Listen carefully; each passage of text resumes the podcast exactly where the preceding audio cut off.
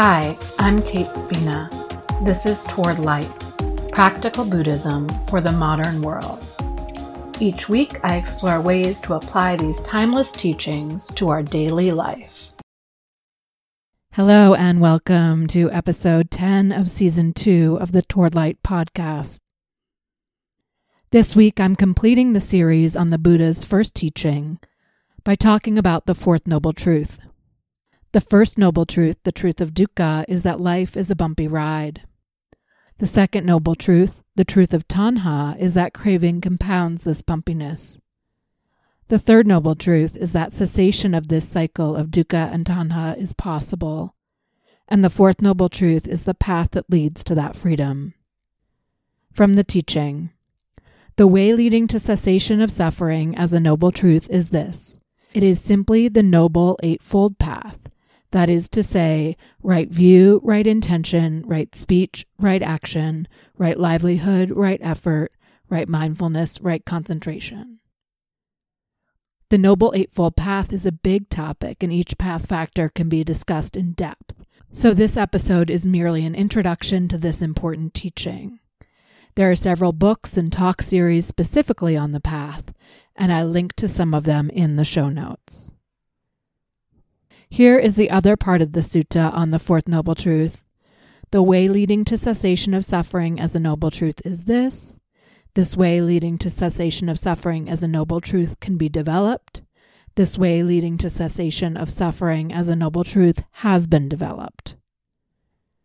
There are these eight path factors, and they are to be developed.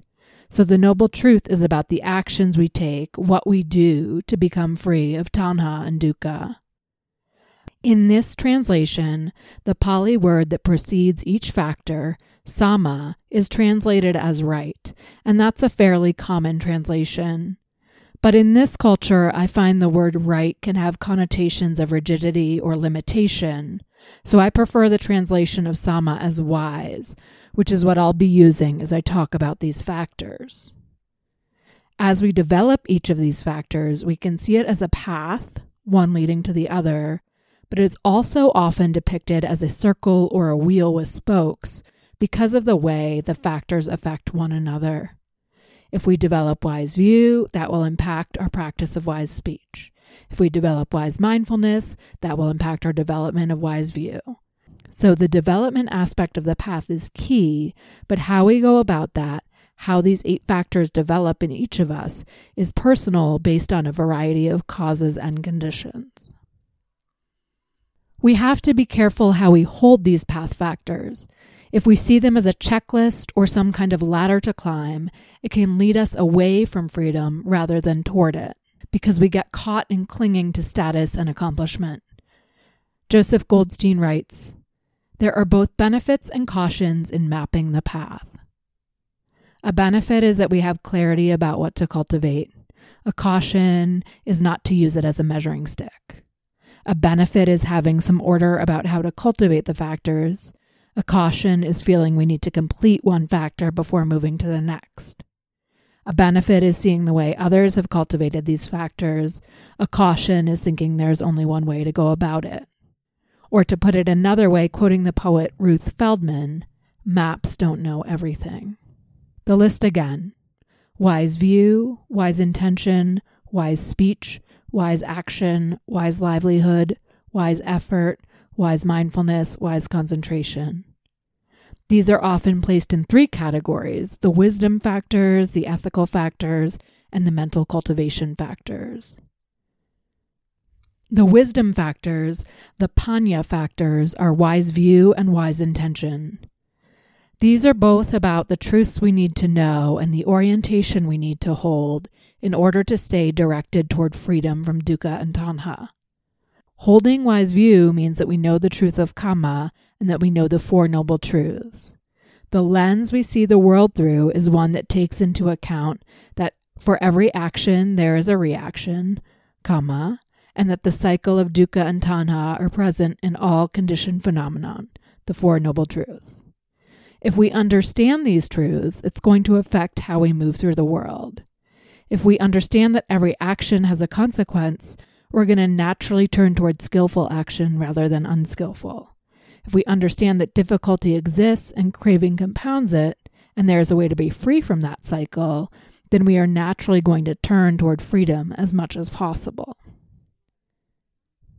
The truths, these views, are then the groundwork for wise intention. If we know the Four Noble Truths and the truths of Kamma, then we are going to want to do everything with wise intention. Wise intention is made up of three aspects non harming, renunciation, and goodwill. This is the soil that all of our thoughts, words, and deeds sprout from.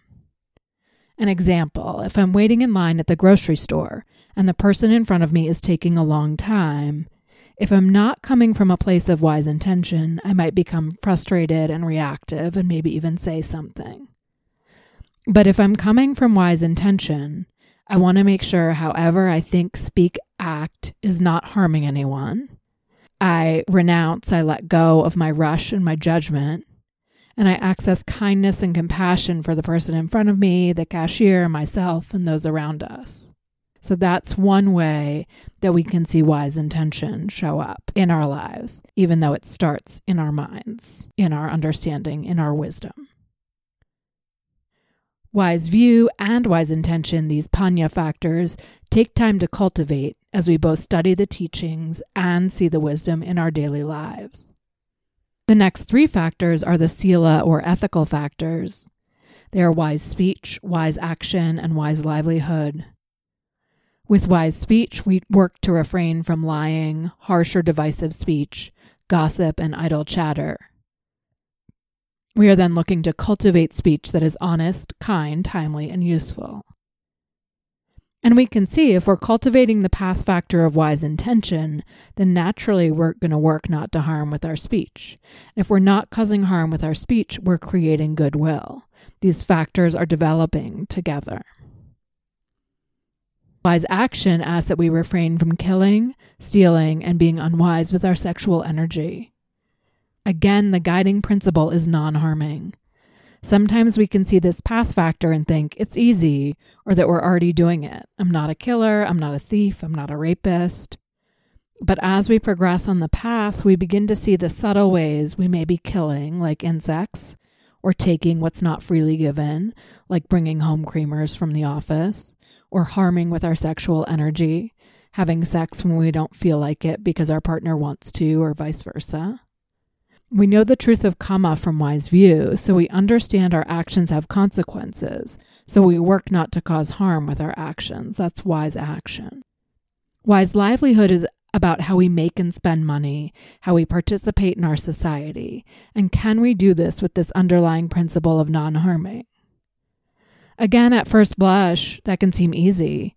I'm not a criminal, or I work for a good company. But as we look deeply with a heart inclined toward non harming, we may notice ways that our company negatively impacts the environment, or that our relationship to work is harming our own well being, or that we aren't really sure who is actually making the clothes that we buy.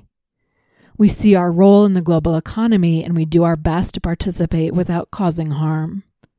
All three of these Sila factors are wonderful to work with because so much of our days consist of talking, acting, and working. So we have the opportunity to practice the path to liberation frequently in everything that we do. And as we speak and act and work from a place of non harming, we start to have more confidence in the path, which in turn allows us to deeply cultivate all of the factors. We trust in this process. As the teacher Max Erdstein says, the path unfolds the more we feel safe, the more we can trust the more we can see positive results, the more we trust, and the more we can keep going on this path. The final three path factors make up the samadhi or mental cultivation factors wise effort, wise mindfulness, and wise concentration. These are all about our meditation practice, which in turn influences our mind throughout our days. In wise effort, we are asked to undertake four efforts abstaining from unwholesome mind states, abandoning them when they do arise, cultivating wholesome mind states, and sustaining them as they arise. And we see that when our mind states are wholesome, it's easier for our actions to be too. As the activist, congressman, and author John Lewis put it, Every positive thought we pass between us makes room for more light. And if we do more than think, then our actions clear a path for even more light. It is normal for us to have unwholesome mind states arise, and we can often try and forcefully push them away or judge ourselves. So, wise effort is a balance. We work not to push or strive too hard while also not being too relaxed. We cultivate a balanced way to be with whatever is arising in our minds and in our practice. So, as John Lewis says, we can make room for more light.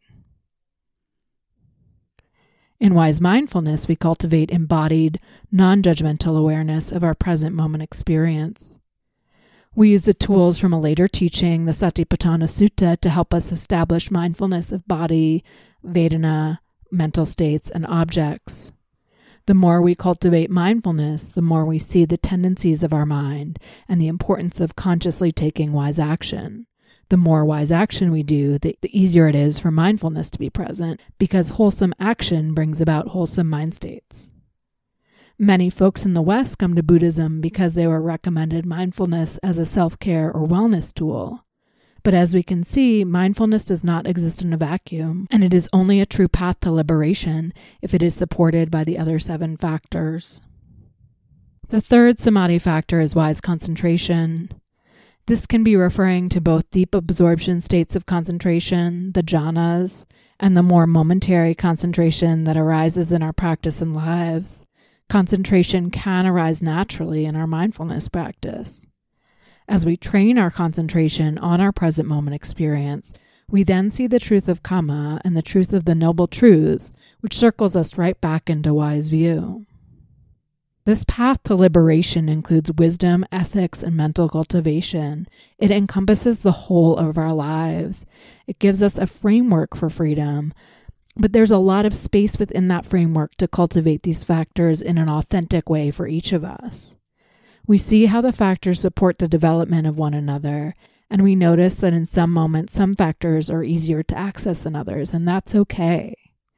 These eight noble path factors can develop organically as long as we are oriented towards liberation from the cycle of dukkha and tanha. Thank you for listening. Please check out any links in the show notes. You can find me on my website, towardlight.net, or on Instagram at towardlight108.